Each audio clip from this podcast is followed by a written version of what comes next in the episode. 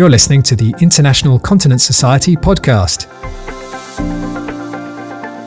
ICS is the leading international multidisciplinary organization for medical professionals working in the field of incontinence. ICS provides the latest scientific and clinical updates to professionals in the field.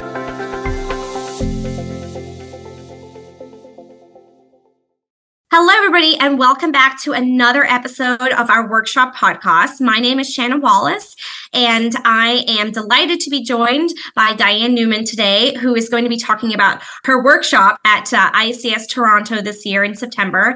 And the workshop is entitled Current Practice and Evidence for Catheterization in Neurogenic Lower Urinary Tract Dysfunction Patients. So it is going to be on Friday, the 29th of September from 11 to 12:30. So I'm have Diane here. We're going to have a conversation about her workshop, kind of um, talk a little bit about it, who might benefit from it. And then I would encourage everybody to rush and sign up because uh, once I do these podcasts, the workshops get sold out very quickly, I've noticed. All right. So thank you so much, Diane, for being here. I really appreciate it. Well, thank you very much for having me be able to discuss this workshop because I think that anyone who's coming to the ICS is going to be really interested actually in um, what we're doing for the neurogenic lower urinary tract patients. So those who have you know, MS, um, spinal cord injury, of which is a growing population here in the US, what they're doing as far as bladder management. Of course, we know that intermittent catheterization is the preferred method for bladder emptying in this population. And many attendees to the ICS and those members are really dealing with these patients on a daily basis. So I really was excited to put together this workshop. And I have two co-presenters who um, have really quite expertise in this area. Um, one is Gina Porter, who's a nurse in Canada, as well as Corey Knott, who's also a nurse. They were actually involved in the um, Canadian guidelines and recommendations for intermittent catheterization. So let me tell you a little bit about this workshop. Um, the workshop is going to go over what are we doing in this population as far as what's the most current use of catheters. We're going to review um, use, reuse of catheters, which is a big problem around the world. Here in the US, we do single use mostly. That's the recommendations, but that doesn't mean that patients will do because of cost. So we're going to explore that a little bit.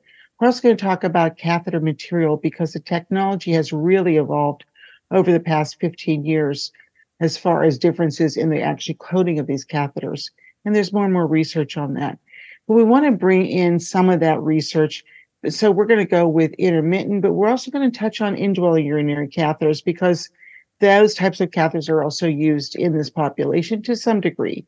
Actually, one of the statistics that we're finding is that many individuals who are on long-term intermittent catheterization are choosing to go back to an indwelling Foley catheter. And there's some research exploring why is that. So there is a burden with doing this in this population.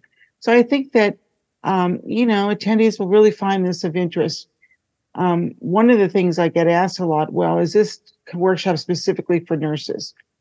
I think that this has huge applications for nurses, but it really has application for all attendees um, to the ICS meetings because actually, yeah, rehabilitation professionals are dealing with these patients, especially because we're seeing them long term. They're living really an independent life for many, many years, and they're an active population of individuals who need bladder management. So they cross over, uh, yeah, urology, but they also cross over rehabilitation.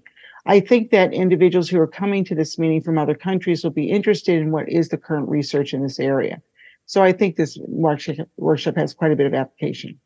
I agree. I really these are these can be very challenging cases, right? These patients are are um, you know this is sort of permanent and long term so these are patients you get to know really well and i um, think that's can be the hardest thing too right is every patient is very different and individualized and um, i and i i think that they're you know especially for anybody really starting um, in, in, trainees, there's not as much emphasis, regardless of whether you're coming from the urology world, the nursing world, the rehabilitation world. There's there's so much to learn and oftentimes very little emphasis on kind of catheterization and how to best manage that and bladder drainage which is is so crucially important for these patients like you said to be able to for them to be able to to improve their quality of life live sort of a, a normal life um, choose to the things that they want to do. And so i i think that it's oftentimes we maybe sometimes brush past or, or don't think about as much. And then when you really get down to it and and and ask well what is the best way you know what does the data say? What is the best way to what what should i be offering my patients? Um, then you know we we don't really know. So this is a great workshop to be able to kind of find out that information. Um why i'm curious you and your it, it, it sounds like a fantastic workshop and you and your um co co speakers are gonna uh, just you know the experts in this area so everybody's going to be learning a lot from you. What was your motivation to kind of develop this workshop and and kind of what were the three of you like this is really needed at ics well i think that you know in, the this does cross over into incontinence because many of these patients actually experience incontinence if they don't catheter rise routinely or if they have an indwelling catheter we sometimes see some issues. So i think that this is really a urologic problem and it goes around bladder management because you have to make sure that then bladder is empty, of course, as far as with um, preventing other problems, of course, especially upper tract. But I think that, you know, us who are dealing in this area, the lower urinary tract, like you say, do deal with these patients. And one of the things I want to bring out that we're actually going to highlight is that we don't know you're you know you talk about hey we're following these patients long term but we don't really know what they're doing out there we may see them back what once or twice a year so right. we don't have what we call real world data and some of what I'll present is actually a registry. It's a five year longitudinal registry that we're doing actually internationally. We're, we are ready. Um, US has been enrolling, Canada, and uh, we've um, started in England, and we're going to go to other European countries because we want to find out what are these patients doing over time. And it's all an online survey. And actually, that um, um, presentation will be also a, um, a, presentation at the ICS meeting, and it won the award Oh, um, fantastic. Yeah, for innovation. So I'm really excited about that because we want to follow them over a period of time. We want to know about what is their quality of life, um, what they're using, okay, how often they catheterize. So we're going to explore a little bit of that in this workshop. So I think that's going to be of interest because we have some pilot data on the first 100 individuals in this registry.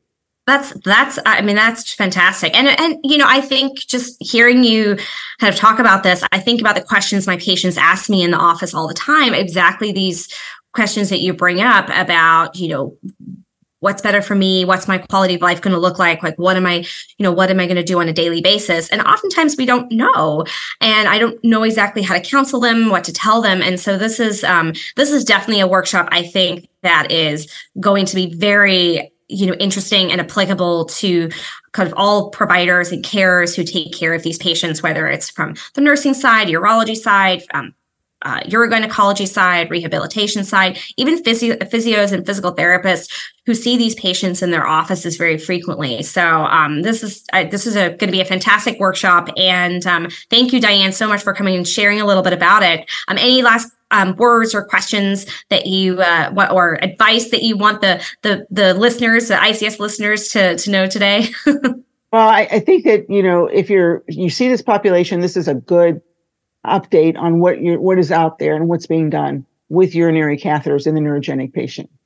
That's great. And it's really hard. To, I mean, honestly, it's sometimes really difficult to find that information online or in textbooks or so this would be a wonderful resource kind of to pull everything together and give like a global overview. So um everybody who's listening, you should go on right now to the ICS website, register for ICS Toronto, uh, which is coming up in about um, six weeks. So almost there. We've been waiting in, in anticipation for a year for it.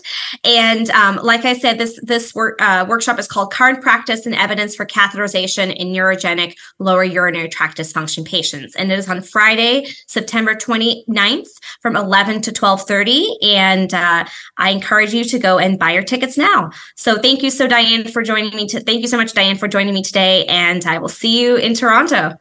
Thanks so much. Thanks for the, thanks for having me.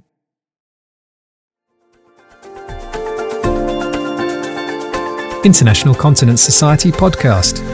Find out more about the leading organisation in multidisciplinary continence research and education at ics.org.